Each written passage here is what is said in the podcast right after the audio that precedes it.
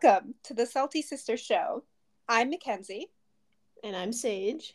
And we're your magical sisters. Thank you for joining us on our sequel episode where Sage will tell us about her journey into a career, into the working world, how she ended up doing what it is she does.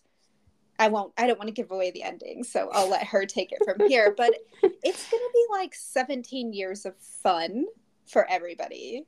Excellent. Cool. So super psyched to share my um, career journey with you. I think Ken's and I have decided to call it more of a journey. Um, and you'll find out why here in a little bit. But I, I have literally um, tasted the entire rainbow of careers.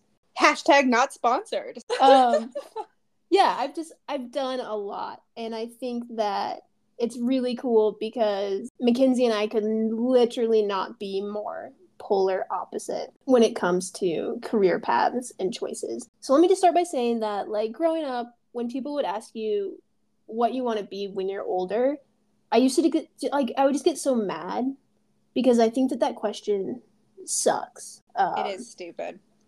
It's stupid, and it just pigeonholes you into one-track mind thinking for the rest of your life about jobs, about work. Um, and especially as a female, people love to ask you that question and then turn around and be like, well, good luck doing that since you're a girl, you know? And it's just like, well, fuck you, you know? Like, I will do what I want to do. And who the fuck knows? When they're like twelve, thirteen, fourteen, forty-two, who knows? What a dumb yeah. question. Stop asking people that. So growing up in school, I was never very studious. I didn't really enjoy school. I actually really, um, I really actually struggled a lot in school. And I think Mackenzie, um, she's nodding pretty vigorously right now. I just, I, my, I struggled with the learning um, structure. And I think that it was just never fostered for me, like a way that I could learn. And that was like more engaging for me. Um, so I really had a hard time. I was also a tomboy, you know, and so I just like I didn't fit social norms very well. I didn't fit gender norms very well. And I was always just kind of like I just never really fit in very well. Um, I grew up in landlocked Colorado, and the one thing I wanted to be the most was a marine biologist. You did. And, you always did. Yeah. And, you know, science was just not something that was fostered for me growing up. And so I think I lost interest because I struggled so hard with math, chemistry, technical stuff like that. Like I just really had a hard time. I think um, the only class you actually liked from memory was zoology. Yeah. And that's because you got to dissect out a baby shark. Do you remember that? It was like the highlight of your yeah. your high school career. It probably was like the whole highlight of all my school, you know. So in high school, they, when you're a junior, I don't know for everyone, but where we went to school um, at Middle Park, shout out Middle Park High School. Anyways, where we went, we'll just cut that. Where we went to school in Winter Park, um, they had like a mandatory class for juniors where you learned how to apply to college. Like it was a mandatory class that you took. Um, and I think that I might be the only one in my family who didn't actually apply to college during that class or give a shit. Um, the mere fact that they tried to sit me down and make me apply to college was their biggest mistake. Like, I just had no interest. So, yeah, I think if you aren't privileged enough to know, Sage is one of the most stubborn people you'll ever meet. And if you tell her, like, you need to turn left at the next intersection, she'll make sure she turns right.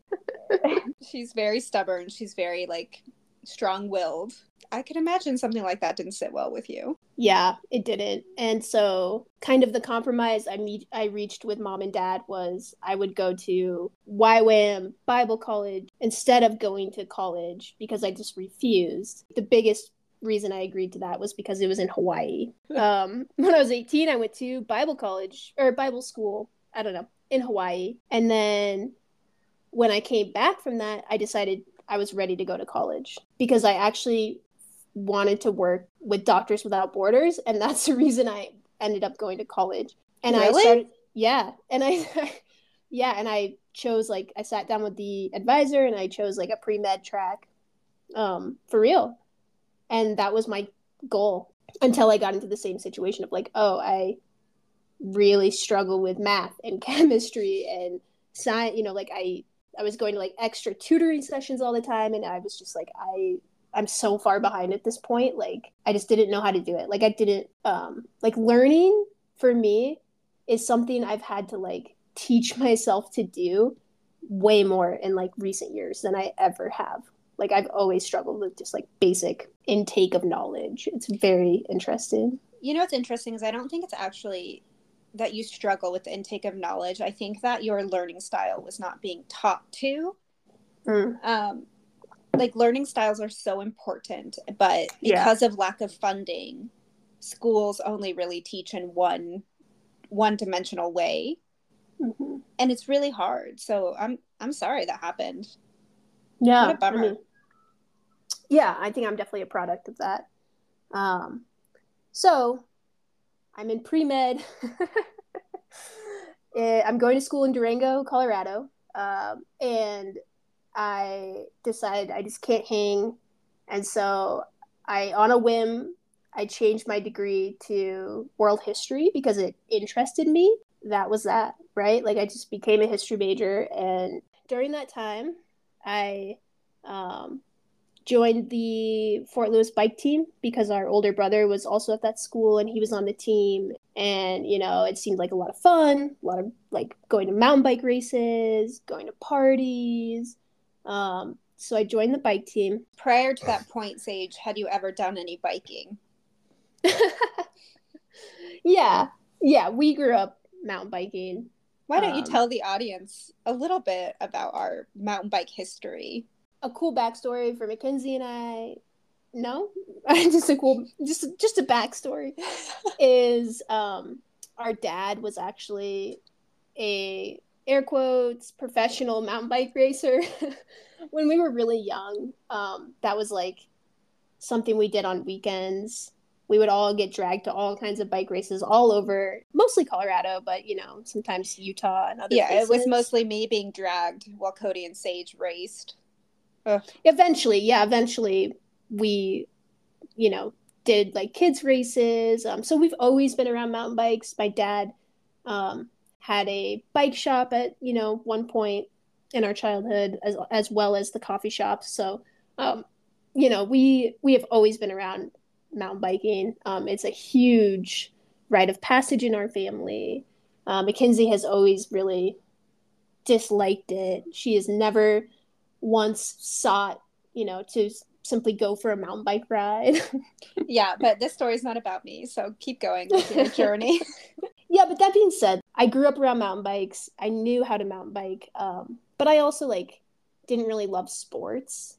For much of, like, middle school, I was very, you know, I was a little bit chunky. And so, you know, I I didn't love wearing spandex or going to, like, bike races. It just wasn't a good look for me. It just didn't feel right. Um, when I got up, like, so when I started on the bike team in college, up until that point, I really hadn't done it very seriously. Like, I didn't train, um, you know, I didn't, like, keep track of miles or, you know, like, I, I hardly had, like, matching outfit to ride in. I just did my own thing. And um, yeah, I started going to these, like, collegiate bike races with the bike team, doing really well, you know, just having, like, a lot of fun and, and kind of realizing, like, oh, I, you know, like, this is, like, a real skill set I have. Um, and so I, I started, like, doing cross discipline. So, like, my first year I won in the downhill discipline for, like, national championships. And then the next year I came back and I was like, well, I'm going to, like, do that. So, like, I won that again. And then it's like, okay, I'm going to do cross country racing. And then I won that. And then, you know, I was winning in these cross disciplines, and I was actually doing, like, road racing too eventually. And I was doing really well in that. And I did really good. And um, I think to this day, like, I still hold one of the records for the most titles ever won. Um, you do? Like, I'm not sure who else, like, I mean. That's amazing, first yeah, of all. Yeah, there's, thank you. Um, wow, I, mean, I feel like I'm meeting you for the first time. This is well, so great.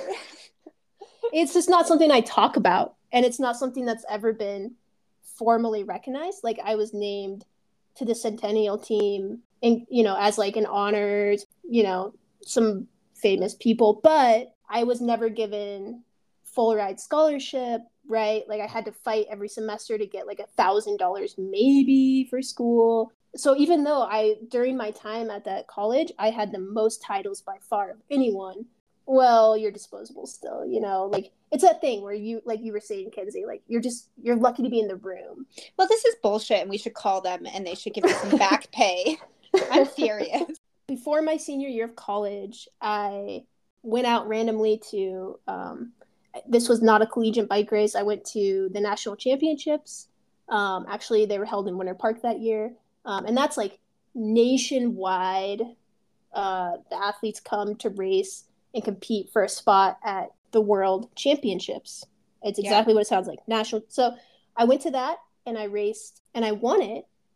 You and did. Then, so what happens then is you get a free trip and like, don't be fooled. Like, nobody had really heard of me. They were just kind of like, oh, who's Sage? Like, she just like won this, you know, race. And so then I was on the Team U S A, like, overnight. There's, you know, there was girls and women who had been training and racing all over Europe and all over the United States to try to get this chance to go to the World Championships. And I just kind of like came in and won it, you know, and I actually felt kind of bad because I was like, oh, I haven't done any of these other races or these camps. Um, yeah. And so I'm just, for people who aren't so like versed in, in that speak, yeah. can you just explain to them what Team U S A is? Team U S A is when compete in, at the national level, you win, and then you go to the World Championship race and you represent the United States of America yeah. as a team. So it's like a lot of the same people you would see in the Olympics competing for Team U S A. At like, you know, in the London Olympics, there was a lot of the people that I met, you know, competing. Yeah. So it's like a basically a... a stepping stone for the Olympic team. Yeah. Um, like, in order to be on an, an Olympic team, you typically are on Team U S A first. Um, that's how our country runs its Olympic program. Totally. So Sage was a shoo-in for the Olympics, which is so, so badass. I don't know. Everyone, round of applause for Sage. Well done. Thanks, Kens. That, that means a lot coming from you. Um yeah. Yeah, so I just kind of accidentally ended up there. Um, I didn't have a good race at that World Championship. I had a horrible asthma attack, which I do. I have chronic asthma, um, and it was actually really bad. So that was not the best experience. However, it was a really cool thing that propelled me into a full-on professional racing career, and I was still in college. By the end of that year, I had signed a contract Um, to race for a team, you know. Did and you I, negotiate that contract, just out of curiosity? No. Um, in fact, I was like an add-on because someone very prominent in the community, like, we like ran into each other at the, uh, at Carver's, the local bar. And, you know, we just had a beer together and started talking, and he just turned to me, and he's, this guy is like a legend. I mean, he's been to the Olympics. He's an amazing athlete. Um, and he's just really friendly. And he just said, Sage, I've just been following you. And I, you know, I've been following your career, your racing. And we really want you to, you know, be on this team. It's a, like a, a new development team we're doing. And um, the spots are full, but I will just send a message right now. And uh, it's yours. Yeah, that happened. Um, everybody was really resistant to me, actually, signing on. I, I went to like a meeting in a room filled with old middle-aged white men who basically told me I didn't want it bad enough to be there. And wow. There wasn't a lot of negotiating, you know. Again, they made it pretty clear I was lucky to be in the room. Yeah, so that was a good first experience in, you know, sexism of cycling. Um, had a lot of negative experiences with that throughout that time, right? Like, so basically, I continued to race um, professionally until I was twenty-four. Just like a sidebar, I cannot wait until we flip that fucking script. And instead of letting them say you're lucky to be in this room, we flip it back on them and say, you're lucky I'm in this fucking room. Yeah, for sure. Okay, so she was racing until she was twenty-four. Yeah, I was racing. Um, and, you know, like, I didn't make a lot of money, so I was also working. Um, during my last year of college, I actually worked two jobs. I worked at a coffee shop in the mornings. I went to class slash trained in the afternoons. And then I went to a burrito shop and closed it down at night. And I did that five days a week unless I was racing. And then it was like four days, three days of travel back the next morning at the coffee shop.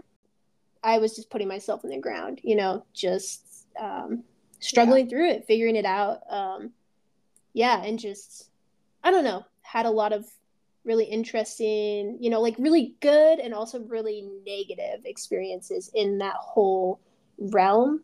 And I think ultimately I decided to walk away, A, because I wasn't making any money.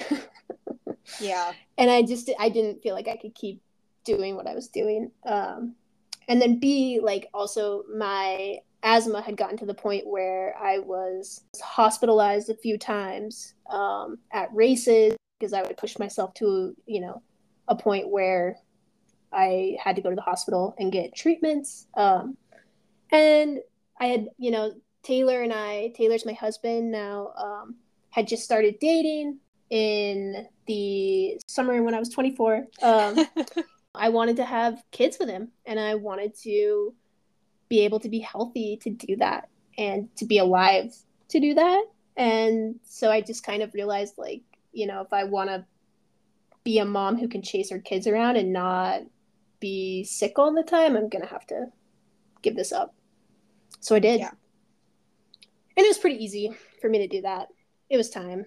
It's just a weird, it's like, it's like one of those like subcultures of a subculture, you know, it's just so interesting and bizarre. And there's just like this whole subworld of mountain bike racers, you know, it's just like, it's super weird, you guys. Like, it's, there's like these little pockets of famous people within the racing community. It's like they ride bikes. Like, calm the fuck down, first of all. You're not special. Yeah, but they all yeah. think they're, they are. And I can say that because I did water bottle feeds, so I've met most of them. They're not special. They're all snot-nosed by the time they get to the finish line. It's disgusting. Yeah. It's weird, I, weird culture.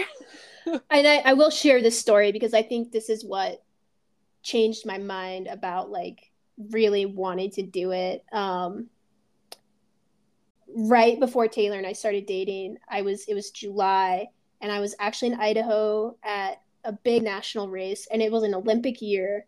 Um, so I was racing with all of the really like big hitters. They're so fast. We're in the first lap of this race, and it's just hot as shit out. And I'm going up this climb, and I'm in the, you know, the huge group, and it's just like dusty and hot and gross. And, and they're going so hard. I'm just like, I'm going to die. And I, I hear like commotion up ahead in the, you know, pack is what we call it, the group of women ahead of me. Um, and as I get closer, I see actually a friend of mine who I went to college with in Durango, unconscious on the side of the trail. Seriously? And at, yeah, and I was just watching, because I'm like pretty far back in the pack, and I'm just watching these women pass this unconscious person because it's a national event and they want to go to the Olympics. So they're just, they just left her. And so I got to her, and I just jumped off my bike, and I just grabbed her head, and I was cradling her, and she like came to, and there was like some spectators, and I like called them over, and I was like, oh my God, like pour some water on her face. And then pretty soon there was like a med, um, med bike came up, and, and he's like, I got it. You know, you can keep racing. I was like, I don't know. Like, I'm pretty like shooken up. I, I think I want to like stay with her. He's like, no, just go. And, and she had like kind of come to, and she was like, oh my God, like Sage, where am I? What's going, you know, it was really scary. And, um, That's terrible. By the, yeah. By that time, you know, I, I, continued racing, but I was so far back that, you know, I got pulled. But I think that moment for me just said everything I needed to know. I just watched all those women ride by her, and she could have been dead. Like, you, you know, like she, she was unconscious. Like, what the hell, you know, you don't just leave somebody. I think um, people who maybe have never been around professional athletes. Like, our family has been around professional athletes basically our whole lives, and they are so singularly focused yeah. on on that goal and that race and the training that they're like fucking crazed. It's I'm so, yeah. I, first of all, I'm so sorry that like nobody stopped besides you. Good on you for for doing the yeah. right thing. Yeah, thanks. And I'm glad yeah. she's okay, but holy cow. That changed something in me, you know, and I just, after that race, I just couldn't, I didn't love it the same. And I was just kind of feeling ready to walk away. And then, you know, Taylor and I started dating, and I was like, yeah, I don't need any more reason. Our parents didn't take it very well when she quit. She was like currently the shining star of the family because she was she was the shoo-in for the Olympics, and that's all they talked about. And it was a dinner to remember. It, yeah, I, I understand. They had a lot invested into it, you know, personally. And I don't know. I'm actually really proud of myself at that moment for knowing that it didn't serve me anymore. And I think that that's going to be a real theme um, is that, and you like, as you come to know me, that if something is not serving me anymore, I'm going to absolutely put that shit to rest. And I will do it so well and so fast. Yes, it's it is one do. of the strongest things you could learn from Sage Anderson. If something is not serving you, you walk away. I learned that from her. I have not perfected it like her, but she's so good at it. It's amazing. After racing, Taylor and I, right, we worked at a burrito shop together, and we just had like the best year of our lives, just falling in love. We dated for eight months, got engaged, married um four months later, so like it was like a year and we were married. Three months after that, we signed the lease for a coffee shop right next to the burrito shop where we had worked together forever, and um so it was really cool and also really really crazy. Growing up in one, I just loved it. I loved the feeling of it. You know, I loved roasting coffee, and I just wanted to do it, but I had some different ideas in my head of how it would be. You know, I just, I could see in my mind just like this beautiful coffee shop that just was like so warm and inviting and friendly, and people loved to just come and hang out. And it was just like not pretentious, and um, yeah, just everything we love in a space. So I had been kind of writing this business plan on just like a huge piece of paper that was just like stained with coffee and beer and food. And I just had like ideas on this huge piece of paper about what I wanted it to be. And I did that for like two years. Um, you know, manifest kind of, it, manifest. Yeah. And I, I didn't really know if it would ever happen. You know, I kind of looked at different spaces, kind of like talked with my dad about it. You know, nothing really came to fruition until the day before our wedding. Uh, we got the lead on a space, and we kind of like, we were like, cool, we're going to get married, you know, then we'll figure this out. Three months after we got married, we signed the lease. And Taylor, you know, like he had a job at the time, and he just was like, okay, I'm like, I remember the day we signed it. He's like, okay, I'm done. And we're going to just like do this business. And I was like, are you sure you even want to do like, a, be like have a coffee shop? And he was like, you can teach me about it, right? Like, you know, it's very fortunate for me that Taylor was a business finance major. Um, so yeah, we were able to get the funding through family, not a lot of funding, but just enough to do it. And we built the whole place ourselves. We taught ourselves everything we needed to know. Yeah, the space before had been a hair salon. And so Sage had to like scrape hair off the walls and like clean it. So they basically gutted this whole place and did a build out from scratch. Remodeling the bathrooms, it had like hanging tile ceilings, and I decided that I just wanted to rip that shit out because it was ugly and smelled.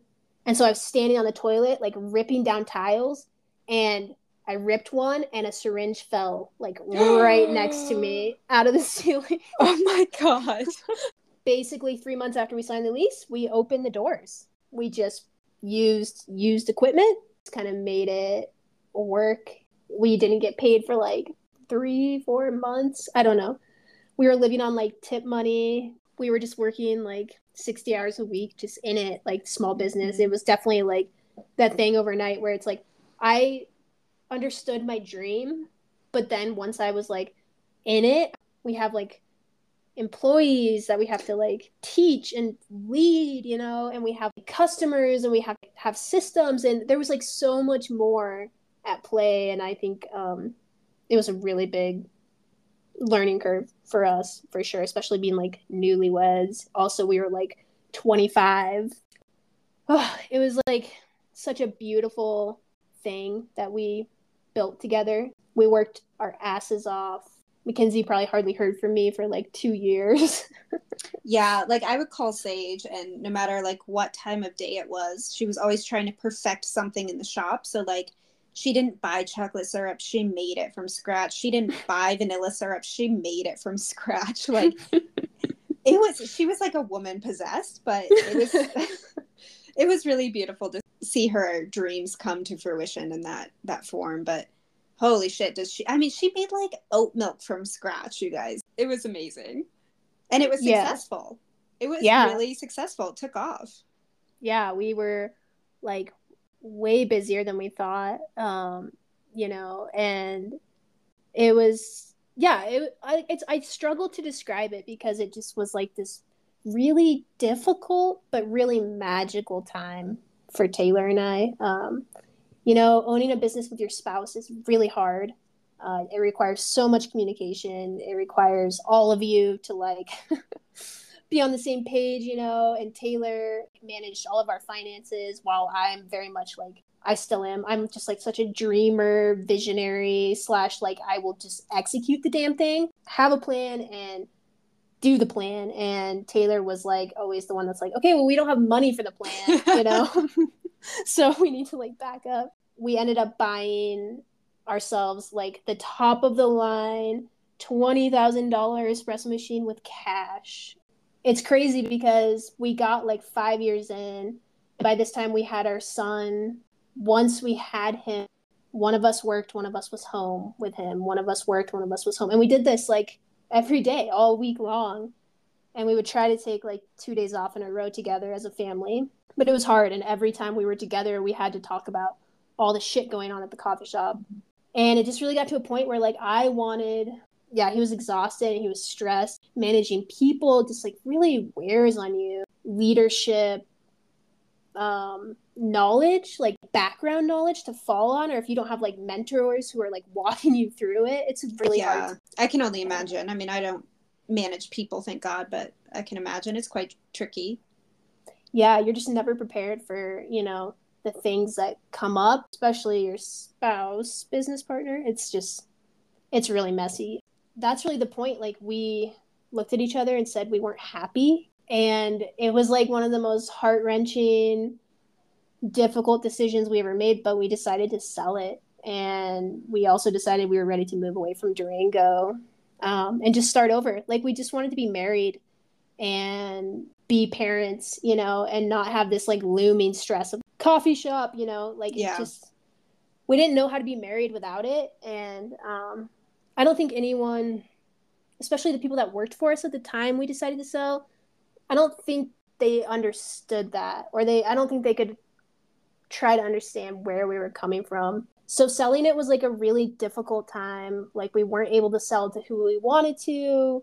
Things got pretty ugly, and I we made it out like right before COVID hit in twenty twenty. I loved that time for you because every weekend they would come see me in Denver because they were so stressed out. And so they would do like little getaways, and I got to see my nephew and go eat tacos with my sister like every weekend.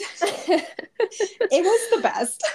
Yeah, we were, yeah, selling a business is really hard. Um, And I will absolutely answer any and all questions because um, it's a really, it's a hard thing to do. You, when you're young, you're tired and stressed. It's hard to manage the sale of something that big. Yeah. Um, so yeah, we sold it. And the really cool thing about us selling it was Taylor was, he's so good with finances. I I love this about him, to like chunk away at all the debt we had because I just didn't like having it.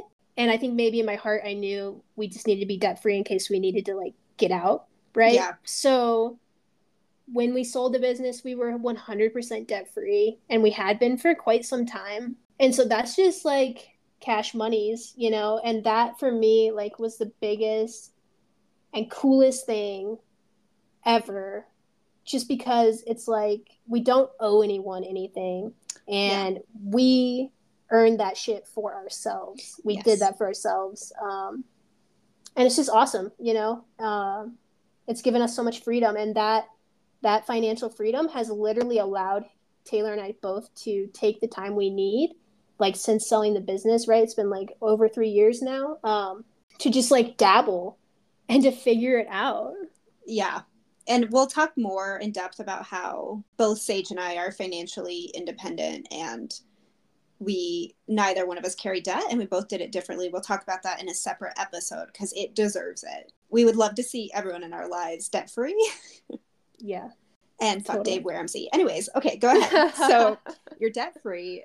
You sold your we're, business. Yeah, we're debt free. Um, at that point, no plans really, but I started to dabble in beer, uh, beer making. So I just went ahead, went ahead and bought myself like the top of the line beer making equipment because I just wanted to learn. And I read some books, and I literally taught myself how to brew beer. Not like powdered, like you throw some like powdered shit in a jar and then add yeast and shake it up. I had like the grain and the hops, and I was doing like these full all grain batches is what it's called, um, which is like the most technical and hardest way to brew beer. Yeah, I just went for it. Yeah, so much science, so meticulous. And it's like, actually it's the same mindset I used like when I approached like coffee roasting. Yeah, I am. I'm very actually science minded. I just have never been allowed to um, have a damn voice in it, right? Like, even a lot of the males in the coffee industry, even males who worked for me, would always put me down and make me feel less than, or like I didn't know as much, or like what I was saying wasn't valid because I was a woman. And that was a constant theme for me. So I taught myself to brew beer to show myself that I was valued and to show myself that I was absolutely capable. Um, yeah. So, yeah, I got a job beertending, um, in Denver. Eventually we wound up living in Denver for a little bit. Um, and then I worked my way from a beer tender there to assistant brewer. So I was actually like brewing these big batches of beer. Um, it was just an incredible experience. Unfortunately, I was like laid off from that job much too soon, in my opinion.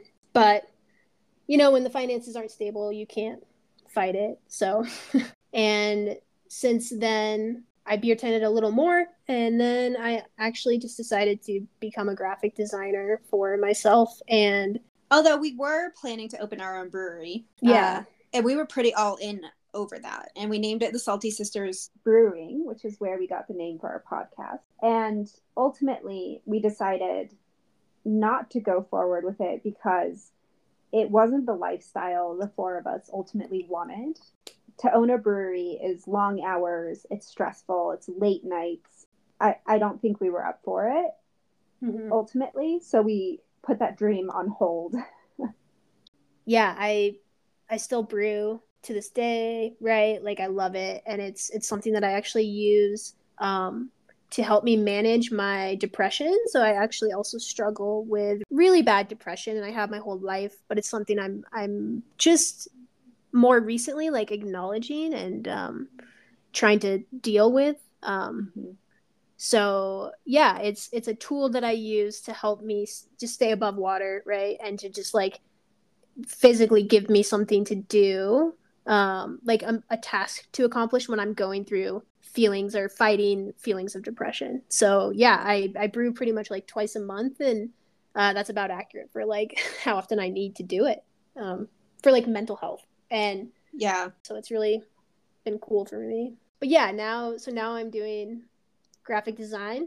It's literally been so cool because, um, again, it's like one of those things where I have a very artistic and creative side to me, but I, it wasn't fostered much. And I have like, since, you know, like this last year, I spent a lot of time, um, doing like online courses for graphic design theory. And then also I've been actually taking like sketching courses, and I'm learning to draw, like really draw. it's just been really cool to see what I'm capable of when I put my mind to it. It's pretty cool to watch. I've really been enjoying watching, um, you know, those like little things that you make of your full sketches coming to fruition. Those are so cool. Thank you. It's been really empowering, and it's the coolest job I think ever because I get to set my own prices, and um, I've already had like two clients, and I don't know, there's just something really fulfilling about just like billing someone and getting paid for your work, like work you created. Like it's all out of my head and, you know, like from my hands, and it's just the coolest thing in the world. Yeah. Like I love it. Yeah. So that's kind of, I don't know. I, I don't know if I call it career path because it's just such a crazy journey. I'm just like such a dreamer of a person that, you know, if you're like that, I just want to encourage you to like keep going. And maybe like, you know, maybe you're working in a job that isn't fulfilling you. Maybe you need to make a change, or you've been thinking about a change, or you you just keep thinking about that business you want to start. Like, I, I think I'm the person that's here to tell you, you just got to fucking do it. Taylor and I, these last three years, have had a lot of ups and downs. And we did in the shop too. Like, we never knew if we were going to make it financially, right? Like, but I knew I was there every day pouring coffee for people, and that's what I wanted to do. And now, you know, I'm here. I'm a graphic designer, right? Like, I have my own whole business, and I'm getting paid to do that. And that is available to you as well, if that's what you need, for sure. Yeah, really well said. So is there any additional advice you would have given yourself, your younger self, your future self? No, I mean, I think I always just went for it. I don't think I would ever change that. I think the thing that I would change is maybe trying to, like, since selling the business, I think I've done a lot of self-reflection, and I've done so much just, like, personal growth. Um, like, when we owned the business, I had no time to care for my mental health. Um, I was not valued, right, like, by staff, like, you know, and that's a really hard thing when you are an owner, especially if you're a female owner, right? Like, if you're driven and if you want things, then you're a bitch, and people just give you shit all the time. And I think that that really like wore me down. Um, yeah. Because I was unapologetic about it. You know, it's just like, this is what I want, and it's my business, so I'm going to do it. And I think it like could have helped me to try to understand like leadership more, and try to just get like a better gauge of where I was at personally. But I also like wasn't being supported in my own business or my own workplace. And that was really like, that made it really difficult for me to thrive. Yeah. So just go for it, you know? I mean, this is like the biggest thing for me with this podcast. The biggest thing I want out of any job or career I do is to feel valued.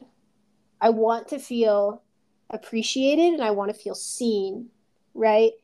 And I got to tell you, I have not felt that yet, except for when I work for myself as a graphic designer, you know? And so, like, if you're in that space where you're just really needing somebody to validate you, would you please just, like, reach out to us? Email's going to be in the show notes, because I want to be able to validate you. And I'm telling I want to be able to support you. Biggest cheerleaders you could yeah. ever want right here. Yeah. For sure. Because so. that's that's a big cornerstone of sisterhood, is that you listen to people and you cheer them on in ways that yeah. they need. And that's one thing Kenzie and I have done for each other since I started the coffee shop, and since she really started um, working in corporate America, is we talk to each other about our days, and, you know, we just like hear each other. And we support each other. And when I'm upset about something, she doesn't tell me what she thinks. She just tells me, man, that really sucks. You know, I understand why you feel that way. And that's really helpful. Really great, powerful story. Thanks. I think Feels your like... story's so cool, because it's a version of the American dream. Pull yourself up by your bootstraps, all that nonsense. It's really cool.